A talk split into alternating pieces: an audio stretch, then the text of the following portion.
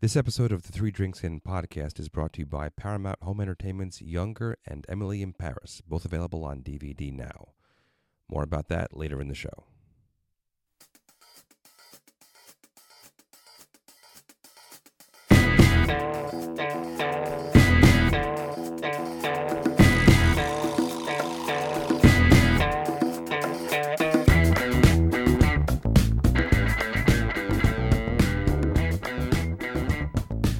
Okay, hey guys, and welcome to the Three Drinks In podcast, episode number 226. I am your host, Vince. Over there is your host, Phil. Hey. There's Phil. Uh, in this episode, we are talking about Ghostbusters Afterlife, um, the newest installment of the Ghostbusters franchise. Before we get started, I want to remind you to subscribe to the podcast wherever you listen and do try to leave a rating or even a review. We'd really appreciate that. You can find us on Twitter and Instagram at Three Drinks in Pod. You can like us on Facebook, and comments, compliments, and sponsor offers can be sent to Three Drinks in Podcast at gmail.com. All right. I feel like my voice sounds funny because I have a cold. Uh, yeah, you sound a little funny. Yeah. That's what happens. Well, that's dedication for you. Oh, yes. Come hell or high water. I'll do this as soon as I feel better because I couldn't do it last week because I sounded like death. But um, speaking of death, Death and ghosts. and ghosts. So, so I had an interesting experience with this movie because a good friend of mine um, actually works for the record label um, that uh, the main character of the movie has released a song and soon an album through. So, um, McKenna Grace plays Phoebe um, in the movie, who's pretty much the main character. Um, we didn't quite know that going in because like the poster just features like Paul Rudd right in the foreground there, and then the kid from um, Stranger Things, who just, just gets more awkward with time. Um, but uh, but yeah, so they um, there was like a private screening at uh, at an Alamo at an Alamo Drafthouse in uh, Manhattan, and I got invited to go along with him as his plus one. And so I got to see the That's movie cute. before anybody else, which was really neat. And I got to meet McKenna Grace, which was really nice too. And I got a I got a fun hat, a little little like like warm hat that had her initials on it, and a little signed "Stay Puft Marshmallow Man." And you're not wearing the hat now for some reason. No, I'm well. I'm, Why I'm are you- actually. I'm, I, I Why are you not that. doing that? Well, what is this? I, well, well, I'm cold now that I'm sitting in the, in the basement and the you know the heat should be on, and I just didn't bother to turn it on. I wish I had the hat, but I don't. I'll go get it later. But um, but it was fun, and I forgot how much I absolutely love the Alamo Draft House because they make delicious popcorn, and they're super Uh, comfortable y- seats. and they, yeah, they have, they have nice seats. You know, beer. It's always nice. and the beer. Yeah, like I even got a beer too. I forgot, I forgot about that. But um, but yeah, so that was a nice treat. I got to go with the with the good folks of Photo Finish Records, Hmm. and uh, to see this movie. So it was uh, it was fun. And Cool. I, I, had a miserable experience. I love getting kicked in the nuts like this by you reminding me. what It's happened always when good. You, you went to go? It's not my fault. No, you? you? know what? It's nobody's fault, and it, it. I feel bad even complaining about it, but it's just that like when you go to the movies and you go in the middle of the day or in the morning, more often than not, you will be sitting in the theater with people who are unpleasant, oh, or this is not. They're not. These people were not unpleasant. Or they were mentally handicapped and they come in a van and they have a couple of handlers there to help them because they want to see the film. And that's fine. But they never stop talking throughout Oh. and they're unbelievably distracting. And so, like, uh, they were in the theater with me and they had a comment for everything. So I wished to God I was sitting at home on my couch the whole time, but you know, whatever. Um, that sucked. but they enjoyed it. So and that's what's You know. important.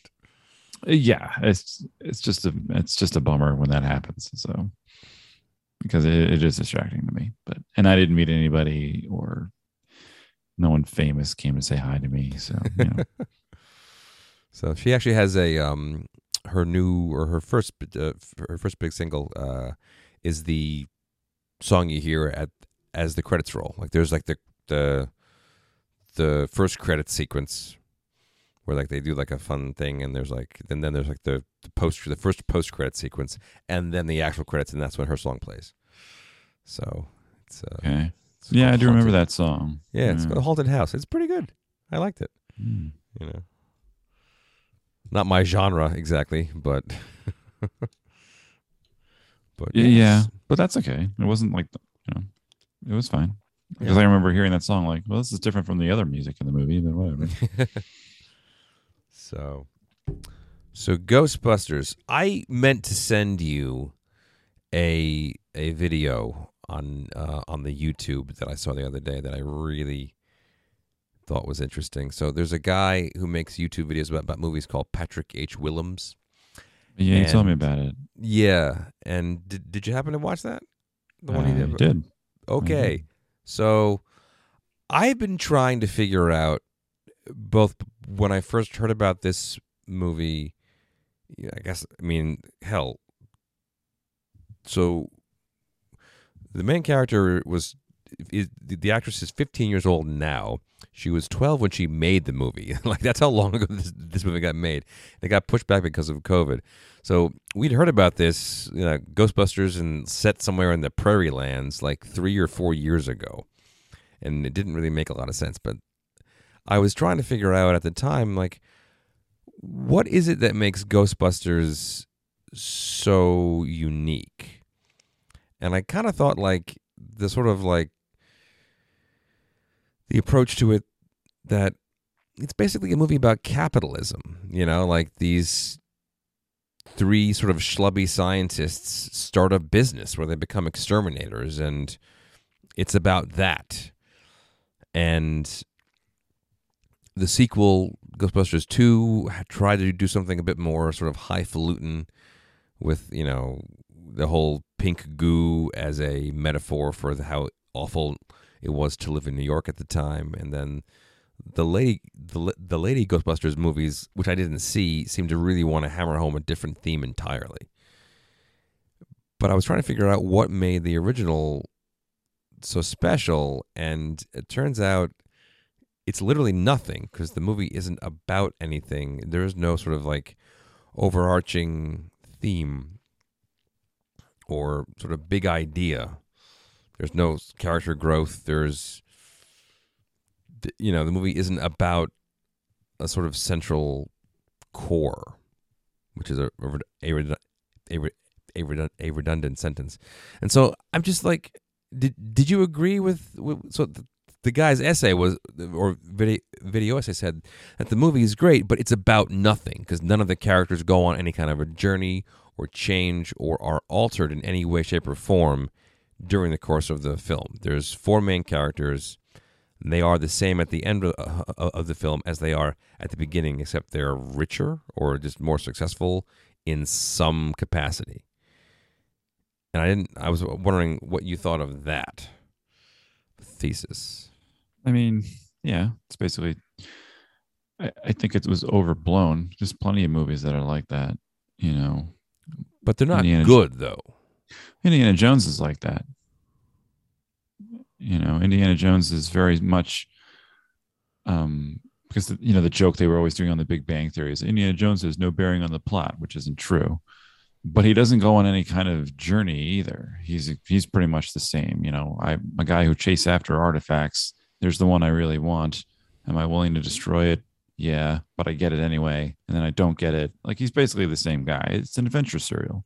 Yeah, I mean, know? I I will argue though that like he does have the the the insight at the end of the film to realize that it's the desire for the arc that's going to be the downfall of all the people who are there, all all the all the Nazis.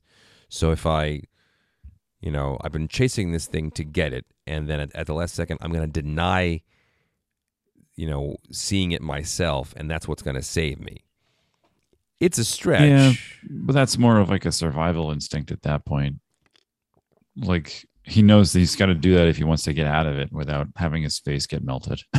But you know, but but he also kind of yeah, that's true. But he also realizes that like I have to go against because his instinct is to is to watch it. He wants to see. You can see him tied to that thing. Like I okay, let, us at least I get to see this thing before I die. And then he realizes, wait a minute, if I don't look at it, if I if Yeah. I you know you know then I because then survive. because then at the end when they take it from him, he's all mad. Like he wants it so he can yeah, study I it, you know. It's That's like that's why know. the, the whole thing falls apart when that great scene. Tough And yeah, I-. And I'm not going to say that Indiana Jones is not in the top 10 like movies of all time for most people because it's a great fun film. And Ghostbusters is the same way. Like it gets away with not having any giant character arcs and stuff because it's just a damn hilarious movie. yeah. You know, it, it's it's just funny. Like here's a bunch of scenarios with a with a plot line running through it. That's funny because the the guys in it are funny. I mean, you just happen to have this combination of sorry, Ernie Hudson, but the other three Yeah. and and they just happen to be hysterical and it's like a once in a lifetime thing I mean, it, That- and like it, we we watched it on, on Halloween, and I really forget just how funny. You know, he goes like, "E- "Egon, this is like that time you tried to drill drill a, a hole in your head, and without pausing, he goes, "That would have worked if you hadn't stopped me." Uh, I was just like, "Wait, what?" He's And- like, it's like he's convinced he was, you know, he was robbed of some kind of breakthrough by drilling a hole in his head. It's just yeah great. and, and like every other line is like that you Yeah. know go get her ray which just always makes me crack up like we gotta do something and billy murray just go get her ray and they'll just stare at him and they go like they nod real slow up and down like you got this you're good you know it, the whole thing is ridiculous I feel so funky. yeah every, like, every line is like that. It's just, it's it's great. It really and so like yeah, I think that there's the there's so much going on in terms of like all the information that they have to give, and there's so much comedy being written into it that I think you're right. Like there's no you know plot line that gets in the way. I think if you tried to give them a like a character arc where one of them is a better scientist or a better person by the end of the movie, it would just get it would literally be an obstacle to have to overcome to get to, to the next funny line. And I don't think you can make movies like that anymore. And like I I'd always kind of thought like, well, the film celebrates a successful business and nobody wants to watch a movie about that anymore. And not that they really had a whole lot of them in the you know in the 80s either but it was part of the of the landscape of you know in in the culture is to you know this idea of just the way the economy was you know at the time that storyline was plausible and you know reaganomics and what have you i don't know but i always thought that that was the reason you couldn't make a movie like that anymore because you, you people really expect there to be some kind of a journey for everyone to go on. Like you can't just tell a good yarn. And I'm trying to think of a more recent film, you know, in this millennia that that, that does that successfully, and I can't think of one. Don't know if you can. Eh, not really. I I just looked at it as like a silly workplace comedy. I mean, uh, you know, it was a great example of lightning hitting once and that's it. Because even the second Ghostbusters was funny, but It wasn't not like- they- hysterical. They tried to know. shoehorn like something into it. I mean, maybe No Country for Old Men. I don't think anybody really changes in that that movie at all, which is sort of the point of the movie is that nothing ever changes and that this is what it is and everyone thinks it's always it's never been worse. It's never like it's it's it's always getting worse and there's the great scene at the end where the guy goes to see the old guy and he's like, "Yeah, it's always been terrible. There's always been awful stuff that happens to people for no reason, and we cannot explain it." So the staticness of that might be something close to it, but it's a very different kind of movie. Mhm. So, So what does this have to do with the new one? so this is basically nothing like that whatsoever. it's literally the ex- no, not the exact opposite, but it leans so hard into you know character growth and development that there's l- almost no room for anything else. You know, like there's no, you know, it's billed as like being like an ensemble cast, and it's it's not. Like there's a bunch of people in the movie, but Paul Rudd is like a minor character, and like the mom, whose na- who's uh, the actor's name I don't know, you know, is just sort of a minor character, and the kid from Stranger Things takes a backseat to the girl that you know up until this, this, this movie nobody had ever heard of. She's like she'd been in a bunch of movies. I I, I can't say that like I like she wasn't a well known uh, commodity, not by a long shot. She's been in a bunch of movies, and she was in um the uh, the Handmaid's Tale. My my wife knew who she was right away, but as far as like you know a property as big as Ghostbusters and a, a name as big as Paul Rudd and Stranger Things, like she was the underdog as far as you know getting attention for this, and she so she becomes the main character, and then that doesn't leave a whole lot of room for anybody else to have any kind of you know screen time or growth or anything, and that's fine. But it's just you know the introduction of that of that kind of storytelling into this IP, you know, gives you a very different kind of movie. You know, did you like the movie? Um, I didn't. I didn't hate it though, the way some people seem to be hating it. I, I didn't think it was that good either, though. I was bored for most of it. Hmm. Um, I'd say ninety-five percent of it. it was boring. So, an overwhelming majority of the film you were uninterested. I, w- I was just sitting there and I was like, you know, so the thing with this movie is that it's Ghostbusters with a coat of Stranger Things plastered over it. And neither of those things do I want to see. So I've already seen Ghostbusters and it's great. And I don't want to watch another version of it. You know, like the sequel wasn't that good. The one with the women in 2016, the less said, the better. Okay, so but this is basically Ghostbusters. It's the same thing with children.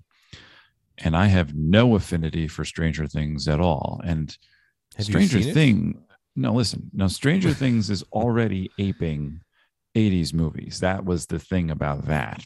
Yeah. Okay, it's it's imitating movies like E.T. and Goonies and I don't know, Lost Boys, you know, like stupid 80s movies where parents vanish and the kids have this own life of their own where they deal with wacky, supernatural, strange things. I don't like those movies. I was too young for them. When you miss the boat and you watch them as adults, you realize how stupid they are. You know, Goonies is a stupid movie. Sorry, everyone.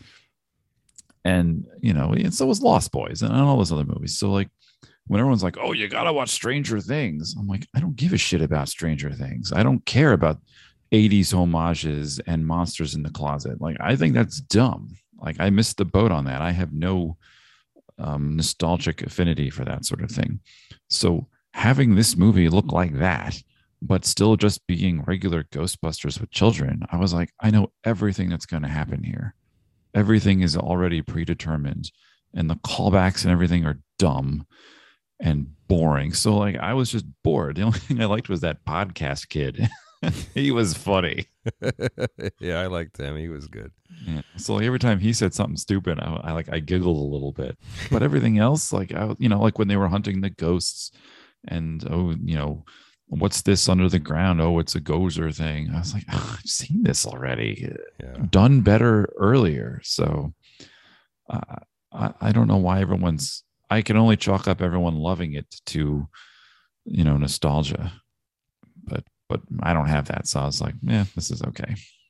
Is it getting a lot of hate? I I haven't been paying too much attention 'cause I saw it like a week earlier than most people, and so I I didn't you know watch reviews as they came in. But I I, I get the sense from like glancing and stuff that people are very divided on it.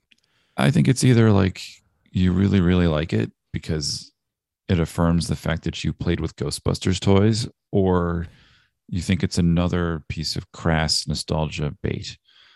You know, especially like the last 20 minutes or so where I was just like, oh my God, we're doing this. Like, why do these old men need to be here? And and then they shove in Harold Ramis's CGI ghost. And I was like, oh man, this is really like Yeah. uh-uh, uh-uh, man.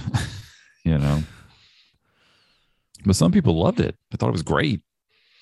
Yeah, I I mean, I liked the movie. I I think I had because no, I I'd never seen Lady Ghostbusters because I think that was like one of the two movies that you and Greg watched when um when my son Frank was born, and um I had taken off like a you know a, a, a couple of months off the podcast to you know not sleep. Um, but I'm, I was always kind of glad that I missed it because it really you guys hated it, and a lot, a lot of people I know Oh, it hated was- it. It was awful. I almost Yeah. walked out of that movie. Yeah, which is saying something. Yeah. Um, so like the bar was set pretty low for me, just because like a that most recent iteration of the IP was not well received, because I know that even the second one made with you know the original cast in the '80s wasn't that great, and so like y- you know, I kind of figured they hit the nail on the head in '84, and that was that. Like, okay, great, we got it. Like, and it's a, just a difficult thing to replicate. Um, because like if you have a story where guys don't really go on any kind of a journey, they can't not go on it twice. Like it just doesn't make a lot of sense at that point. So I just I didn't have much in the way of expectations for this to be any good.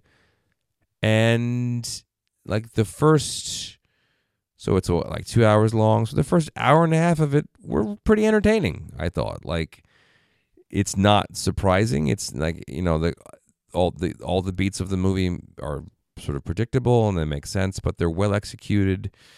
You know, this you know, the the opening sequence was was definitely reminiscent of what we'd seen before, but it was it was scary and like I like that you didn't know what was going on, but you were kind of piecing piecing together who was supposed to be whom, and um, there, you know, there was just just a lot that was fun about it, and if you you know, didn't mind the fact that they were just taking something just to, you know, and then making all the Easter eggs they could possibly make out of it, then you got to watch one of these sort of fun kids do grown up things movies from the 80s with this veneer over it and that that was fine. Like it was fun to watch them kind of like the kids have no idea that this happened in 84 but Paul Rudd knows all about it. So he becomes like us in the you know for a while like oh look a trap and oh look a proton pack and you know like there's the kid perspective like like the kids who are now adults perspective of, of what's going on and then there's you know the you know the, the very serious and I thought she was very talented the girl um who who played Phoebe. I, th- I thought she she did you know she was she was good. It was kind of hard to play kind of like a half Vulcan there and still maintain some sense of humanity. I, I, I thought like she carried the movie pretty well considering that she didn't get any help from anybody else because they it was her and podcast and that was it. And they were a fun little duo. Like I, they were just they were they, they were fun to watch Mhm. so like overall, I thought I thought it was good. And then the ending happened and I'm like, what in the world is happening here? Like when they get arrested, things start to take a turn. I think at that point. Like all of a sudden like the the, you know that's probably like, like the halfway point so, so they they have to break out of jail and go after the thing and and then it becomes such a blatant homage to the original that it's and it's sort of hard to take it seriously at that point. And then when the four geriatrics, or four, I guess, show up, three and a half, then I don't even know what's going on anymore. Like this is really a shame. I I, I feel like they, they don't need to be there, and it steals the thunder away from the people who are already in the movie. Yeah. Uh, Yeah, you know, I was watching the the Red Letter Media guys, and they hated it, absolutely hated it, and they're they're not wrong in their some of their criticisms, you know, like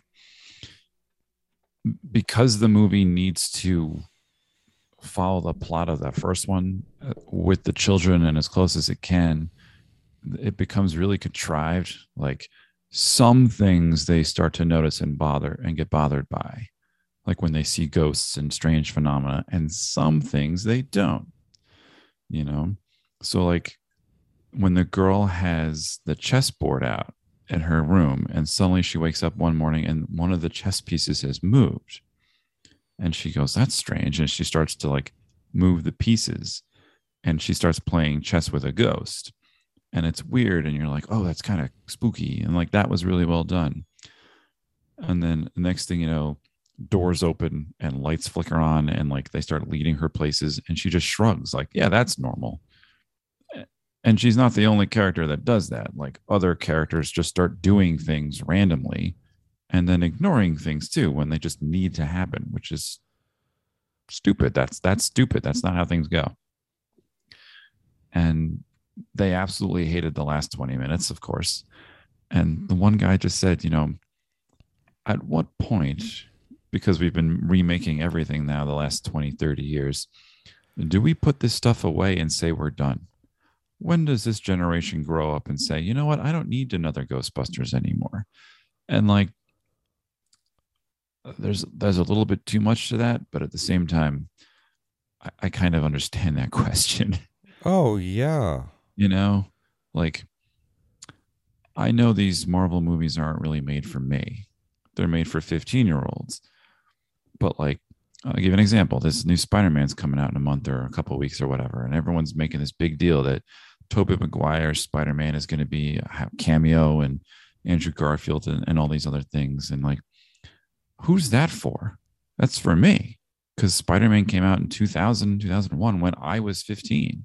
And I'm supposed to sit here and be excited about that. Like, wow, they got my old Spider Man back and this and that. I'm sitting here thinking to myself, you know, being a functioning adult, I don't really care. What, what do I? I have that movie. I don't need to keep seeing it. I'm an adult it's okay if I don't keep watching Spider-Man movies. I'm not saying you need to watch, you know, black and white French cinema here. I'm just saying at a certain point, you shouldn't be overly excited about these sorts of things. You got to let these things go. How many Ghostbusters remakes do we need here? So, like, seeing a Ghostbusters movie with this new cast and then they shove the old cast in there and we're just going to redo the original movie. Really? Does that really need to be done? Can't we hmm. come up with anything new? And if we can't, shouldn't we just let it go? But but people don't want to hear that sort of thing. So I don't know. I don't know what I was trying to get to, but it was disappointing. I think. I mean, it's sort of a chicken or the egg thing. Like one of the things that you know Steve Jobs got a lot of flack for, and some of this was rightly, you know, he got, you know, appropriately so, was that he would think of an idea and say, I think people would like this product. And someone says, no, they wouldn't. They don't want that. They want this instead. And he's like, no, they don't. We're going to show them what they actually want because they've actually never thought of it before. They don't know it exists. And in some cases he was right. So like when they built their first computer, they built the, the Apple II. They built it with with all kinds of things that they thought people would want, and they sold that computer to people who who already liked computers. And Steve Jobs was like, "Let's make the next one not something that you tinker with, but it's something that we can sell to other people who don't have computers." And it for the most part worked out well because he broadened the market to include everybody else. And then he started to just do that with everything. And Apple is now in this mode of like kind of backtracking on this whole thing. We'll tell you what you want. You don't want a, a headphone jack. You want to buy AirPods. You don't want this. You want to buy these things instead. And so they're they're in a, they're in a process now of like adding back to their products features that were discontinued because they thought people didn't want them anymore, and it turns out that they did. So sometimes that works, and sometimes it doesn't. Now we have people making movies who are like, people want to watch Ghostbusters because they know it and they love it and they're going to want to see more of it. So let's just make more of it and keep going. And they'll and this is a guaranteed audience. We don't want to give them new stuff because they're not going to want to see that. They're not going to take the risk to go see that. But I wonder if now it's becoming the opposite. Like what like for a while it was, you know, the the reliance on old IP was really helpful and it got people in the door. But I wonder at what point what used to be true was no longer true when you actually have to go and find something new and creative, you know, to get people to leave the house again. Because if all you're giving them is this, I think we've got two choices. We're either going to they'll they'll lose money and have to make new stuff, or they'll make just enough money to keep it going and choke off any new talent or ideas that are flying around out there. Like, but they, you know, they have to they have to change. It can't continue like this if we're to develop, if this medium is to develop as an art form. I think it will just stop. You know, and you know, if, if you don't respond to what people want, you know, or like, you know, be creative, but like just I don't know, like if you don't respond to something, then you're just you know you're just gonna wallow in your own decadence forever. I think. Mm-hmm. Yeah, I mean, it was an okay time at the movies, but I, and you know, I was sitting there thinking too, is this a good movie if you've never seen the original Ghostbusters? I actually think that like depending on who you are, yeah. Like if you're if you're now 12 to 14 or 16 or whatever. excuse me guys. um like you kind of have basically the same experience that you and I did. Like it's a little fun adventure romp with kids for about an hour and 10 minutes. And yeah, there's question marks as to how things work and you know, inconsistencies with how they they interact with the premise or the environment. But like we're just as confused and annoyed and bored by the presence of the four old geezers at the end of the movie as the 12 year old going to see it for the first time. Like he has no idea who, you know, Ray Stantz is or Peter Venkman or, you know, any of these guys. He doesn't like they don't resonate to him at all. And they resonate to us, but it just looks weird having, you know, uh, what's his name? Dan can't think of his last name. Dan Aykroyd? Dan Aykroyd. God, good lord. I mean, like saggy old Dan Aykroyd, who's just like falling. His skin is falling off his bones. Like, it's it's the worst part of the movie for us. It's the worst part. It's, it's the most boring part for them too. So, like, you know, they enjoyed it as much as we did. It just we have a perspective on it that's a little bit different. But you know, we the story kind of hits all the all, all the same points for them as it is for us, just from a different point of view. If that if that makes eh, any sense. Yeah, well, I mean, like, it when they show up and there's this like triumphant music and like the camera lingers on them, and I know who they are, but if you don't, they're just a couple of older guys from the YouTube videos that she's watching earlier in the film, and they just appear basically out of nowhere. Like they're really shoehorned in because like you know they, they barely know anything. I mean it just doesn't match up with what they say and what they do. So it was like you know if i'm if i've never seen this movie before and every other thing is an easter egg it's like am i am i going to understand what's going on or why? I don't know. Like no oh even- no uh, it's that's know, like- purely for like that i mean their entrance is insane when you know when taken out of context. Like why would the introduction of these three you know senior or senior citizens cause so much fanfare? Like it doesn't make any sense. Yeah. It's only if you know who you know who who who they are from the other movies does this have any sort of resonance. So in that regard yeah no it's it's probably worse for the kids who don't know what's going on. But like it's still the like the most boring part of the movie. I think 'Cause this is also- who are these people? What are they doing here? Uh, yeah, it's you know, and also because they're old, they just have like one moment and then they get knocked over and they just sit there. like they don't end up doing really anything. I was like, okay, they are old; they're in their seventies and stuff, so it's fine. Yeah, no, they're not. They're not young men. Mm. So, all right, we just want to take a second here and thank our sponsor, Paramount Home Entertainment's Younger and Emily in Paris, both available now on DVD. In Younger, 40, divorced, and with a teenage daughter, Liza Miller couldn't figure out the next move until she was flirted with by a 20 something tattoo artist, Josh, who took her for around his age. She went for it, fudging her birth date to land a job with a Manhattan publisher, and her efforts to keep up the workplace pose fueled Darren Star's dramedy that aired on TV Land over 2015 and 2021. Emily in Paris debuted on Netflix in 2020.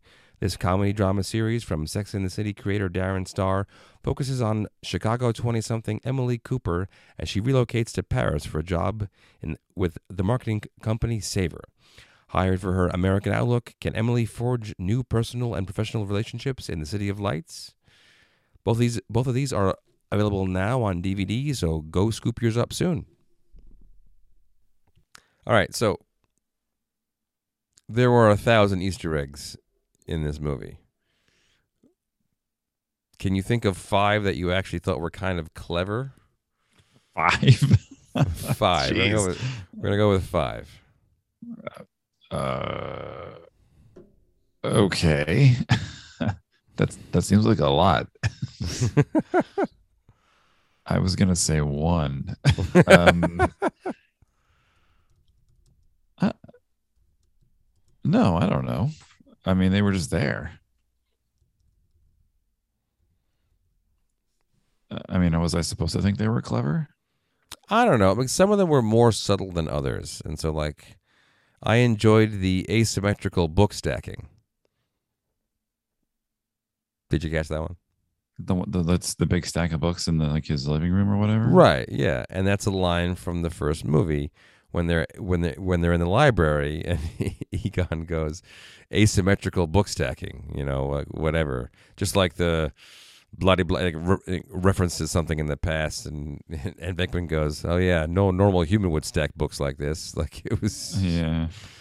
you know. So it's See, like stuff like so many of those things were just silly lines that were just for done as a gag that that when they were thrown in there as easter eggs i'm like is that really what would happen though like when she opens up the the glove compartment and there's a twinkie in there Well, okay, so then there's those. Then there's like the really sort of awful shoehorned ones that are dumb. Like the old, like there's a candy bar wrapper in his old outfit.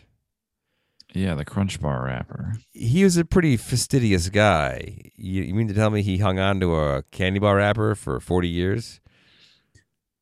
Yeah and that was a throwaway thing too bill murray just screwing around and giving him a, a candy bar I mean, like- of the I guarantee you that wasn't even even in the script. That was just Bill Murray being like, you know, here's a funny thing I could do. So yeah, there was tons of bad ones. I mean, like one of the ones I heard pointed out was like, so like the dress that um, Sigourney Weaver is wearing when she's, uh, you know, what's it Yeah. called? Like, I just assumed that that was a dress that Sigourney Weaver's character had in her closet because it was the '80s and this is what you wore when you went out clubbing.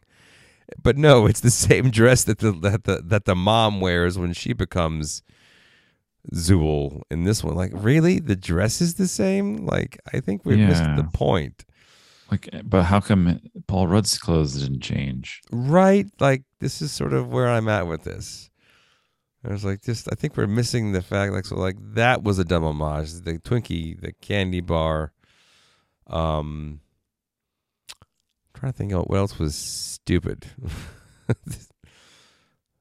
there was lots of other dumb things, but I was trying to find like is the because there were so many times I was like, oh yeah, that's a thing. Oh, that's a thing. That too, that's a thing. Like every five seconds, there was something that they could reference. And Yeah, and well, some were subtle, and then some were like ob- obnoxious. Like the Stay Puft Marshmallow Man, the little the little people. Like, what's the point of having them there? Oh well, I mean, Like they come to life. Why why just them?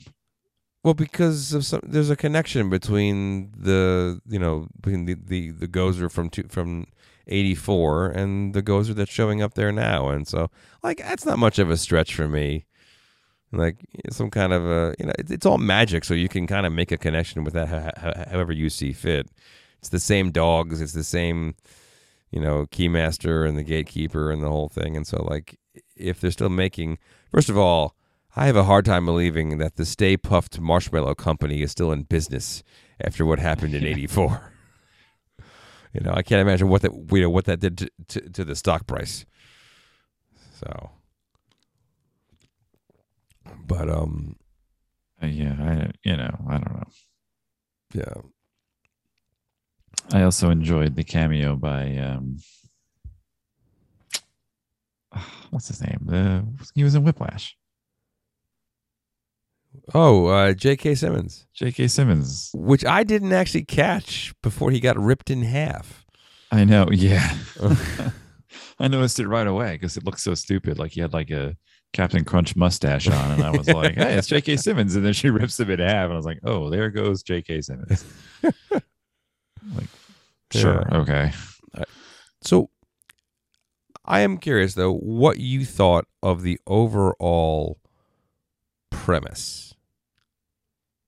Like forget the homages and forget sort of the you know, I I got not but forget the style or like the, the you know the the the new characters and and the new approach, but like the whole sort of structural idea that Egon becomes obsessed with figuring out who Ivor Shan- Ivo Ivo Shandor, yeah, Mhm. was, and you know how that building got constructed, and you know like just the whole sort of like structural apparatus of the plot, which rests on this mine in Oklahoma, and you know all that. Like, what what what was your take on just basically how they could find the foundations to tell a story that involved these characters again? uh, it felt like a stretch because it was like, how do we get this character everyone knows from the first movie into this movie? Because they defeated this this evil being mostly by accident, and it was important that it was in New York City. Like the building was important; it was built out of certain kind of materials that would help facilitate this being this being um, returned to the earth or whatever. And so it was like, well, how do we get this character back in? And it's like, well, what if the guy who owned the building had his materials dug up somewhere in the middle of nowhere and shipped to New York? And I was like, okay, like that's not far fetched. That's that's possible, I suppose.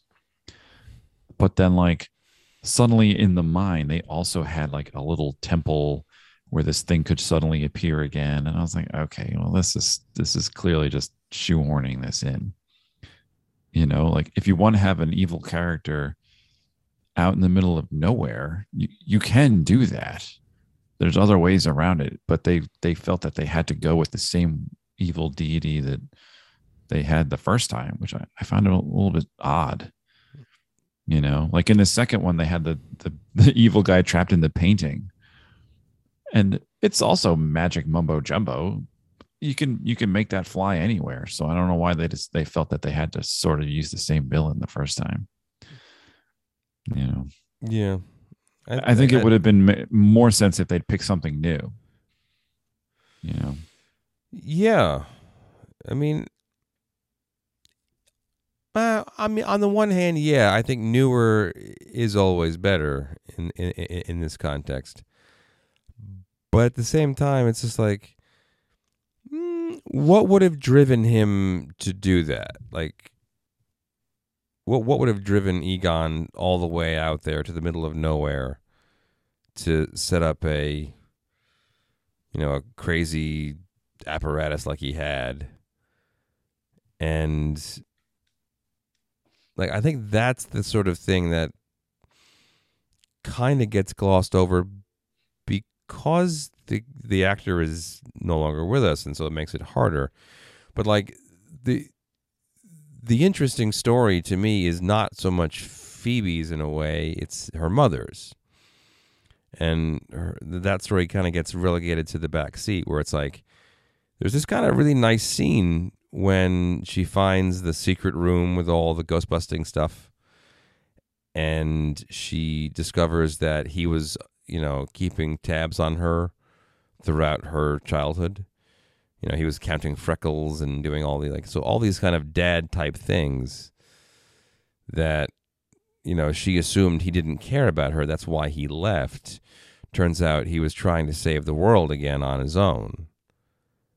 And um you know and even though he was doing that he still you know wanted to maintain a connection to his daughter and so i guess like the only reason i felt that the choice of having it be the same threat again was strong was because it's, it's having faced that threat once before in 84 he's he, knows how terrifying and terrible it was. And so he's going to go out there to make sure it doesn't happen again kind of a thing. So, which is an easier sell, I think, than saying, "Oh, we got a new threat out there in Oklahoma that I got to leave my wife and kids for to go protect the world from." I think that's why it, it didn't work because I and like she has that phone call to Dan Aykroyd and it's super awkward where he just dumps exposition on her for no reason. Yeah.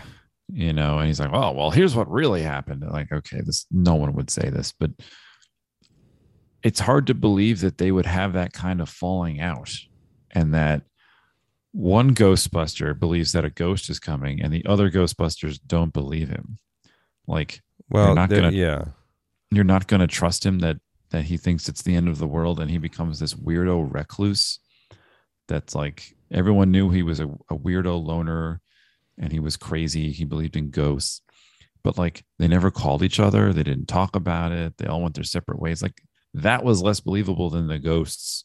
Yeah. Like again, everything involving the old guys was weak. The only thing that I thought was relatively strong was the fact that they use Egon to get themselves out to Oklahoma to tell the story, and then he dies.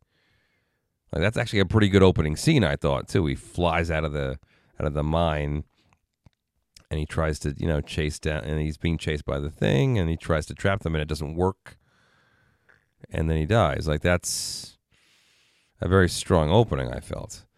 But um, yeah, anything involving Ray and you know and Bill Murray and the, it, it just yeah, it, the exposition's not necessarily necessary. well, that was the thing like and then the mom is this awful miserable he abandoned me kind of person. And if that's what they wanted you know they had to just sort of force that on her and be like well he never he didn't raise their kids because he left them and he went to oklahoma. And it's like i'm not saying he can't be a bad dad but does he have to be a complete deadbeat recluse weirdo? It, it just doesn't jive with what what we knew as the character Yeah. you know Also, who was her mom? whose mom oh i don't know Yeah, Well, you don't know. And that like, like, that doesn't that to me was like a weird plot hole. Like Annie Potts shows up in the beginning. And Annie Potts is the one that has a crush on him in the first movie. And I, I mean, I guess she goes out with Lewis by the second movie, the Rick Moranis character. Uh, So, yeah mostly like a that- It's not her, but like, I don't know. I was confused as to who her mother was supposed to be. Well, that's how little thought they gave it because they were like, she only sits there complaining about her dad. And I'm like, didn't she have a mother? But the mother doesn't come up. And like, she even has her own children. And she like barely mentions her own husband who was a deadbeat father. Like, you think that would be a bigger deal too. Like, Yeah. I was abandoned by my father, and now my husband is abandoning his children. And she only like mentions it offhandedly to Paul Rudd. And I'm just like, look, if we're not going to do this, then don't do it. yeah. Because the first Ghostbusters didn't, but this one is like awkwardly shoehorning in drama that doesn't need to be there because they're not following up on it, uh, you know. Yeah. But podcast was cute, so yeah, he was cute. And I did like the fact that like he's like, you know, like Ray Stantz is is his one listener. Oh yeah, that was pretty clever. He's like, "Oh my god, that's you! You're my you're my fan!" Like that, that's what I imagine when people always tell me they listen to this. I'm like, "Oh, you're the one. Oh, okay." yeah, yeah, no, Like, yeah, like, that "Oh." one, that one hit close to home. so I don't know. This is it's still fun. The last few minutes with the old people are dumb, but like it's a fun movie. I thought, yeah, I thought that you know the kid who played podcast was good. McKenna Grace was good in it. I, you know she, you know that the whole awkward thing where she's telling the joke to the uh to the Sumerian god. I'm like, this is stupid, but like you have to have a lot of personality to play that part. Uh, yeah, I think my favorite joke that wasn't with podcast was um when she's in the like his secret lab and she's looking at all the tech and she's talking to him as a ghost. He's not Yeah. there. He's just moving everything around and she's just like how did you manage to build this thing in this little tiny jetpack or whatever and the light like turns towards the wall and there's like all his degrees are on the wall. yeah. She goes, "Oh yeah, you're a genius." Like yeah, that was pretty Yeah. funny. Yeah, so, but like, Yeah, it was good. I, I wouldn't see it again. No, I mean, I no, I I don't need to see it again. Like, it's, I think this is about as good as it gets. If you have to include all of this nostalgia, like if you have to make sure that you hit every single mark, then then yeah, it's it's fine. It's certainly you know it's definitely it's like an action adventure romp thing with kids. But yeah. And like, can you make a good Ghostbusters movie? I don't think so. I think that, I mean, I should say, can you make a better one? I don't think so. I think this is might be as good as it gets. Slightly, maybe here and there. Don't put these people in there and make a different choice here. But like, ultimately, you're not going to get close to anywhere anywhere close to the first movie. So my my question is, why would you try? Why would you not just like come up with new stuff and like, or even take mm. the whole idea in a different direction and not rely so much on the on the nostalgia? That's possible. I don't know. I'm not a screenwriter. I mean the the red letter media guys were saying, and they were right because this is what I grew up with was people are there's a certain group of people who remember the film and there's a bigger group of people that remember the cartoon show and the Yeah, toys and the merchant like all of that stuff and like that was bigger for people my age because i was born in the 80s so i was too young to see in the movie and understand it but i remember the cartoon very well it ran for years it was Yeah, all very popular you know we we had ghostbusters merch like it- I don't I didn't look at it as like the start of some franchise thing. It was like a, a silly flash in the pan movie and they made a cartoon show out of it. You know, so that's what most people are remembering when they think of Ghostbusters. Like you you don't build a franchise out of like the Count of Monte Cristo here, you know? Like some things aren't meant to have a cinematic universe. So I I don't think I don't think they can make any more Ghostbusters as good, and they certainly should stop trying. So, Yeah, No, I think. I mean, it's worth the it's worth the effort. Everybody in it was good. They just like, you know, playing with a stacked deck. You can't, you know, it's it's, it's just not that easy to do. So I don't know what they, you know, what are they going to do now? They've used up everything. So, I mean, they, they squeezed every ounce of nostalgia out of that first film into this one. So, yeah, and uh, they, I mean, it's doing well. I think you know, financially, it's you know, it's basically built for kids. It's a kids movie. You know, it's got some scares in it, but ultimately, it's still like a you know a, a movie for like the you know the nine to seventeen year olds, and so that's going to drive a lot. They'll probably make another one in in, in a few years, but um, but yeah, I mean, new ideas are good too. that would be nice. that would be nice. Eh, All right. one of these days. Well, if you guys out there have some thoughts about Ghostbusters that you want to share, you can let us know on Twitter and Instagram. We are at Three Drinks In Pod on both. Uh, you can like us on Facebook and you can send us emails to three drinks in podcast at gmail.com.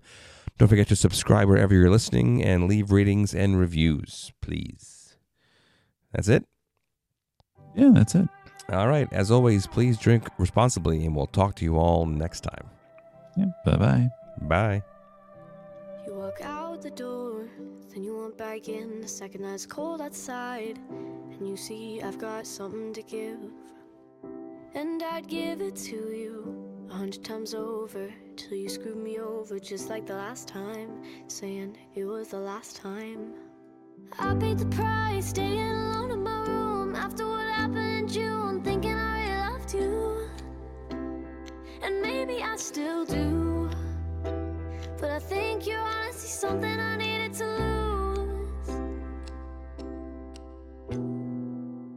No, it's not healthy, it doesn't help me, but I do it anyways. Looking at photos, reading the letters that you gave me. I could never throw them out. Cause a ghost never leaves a haunted house.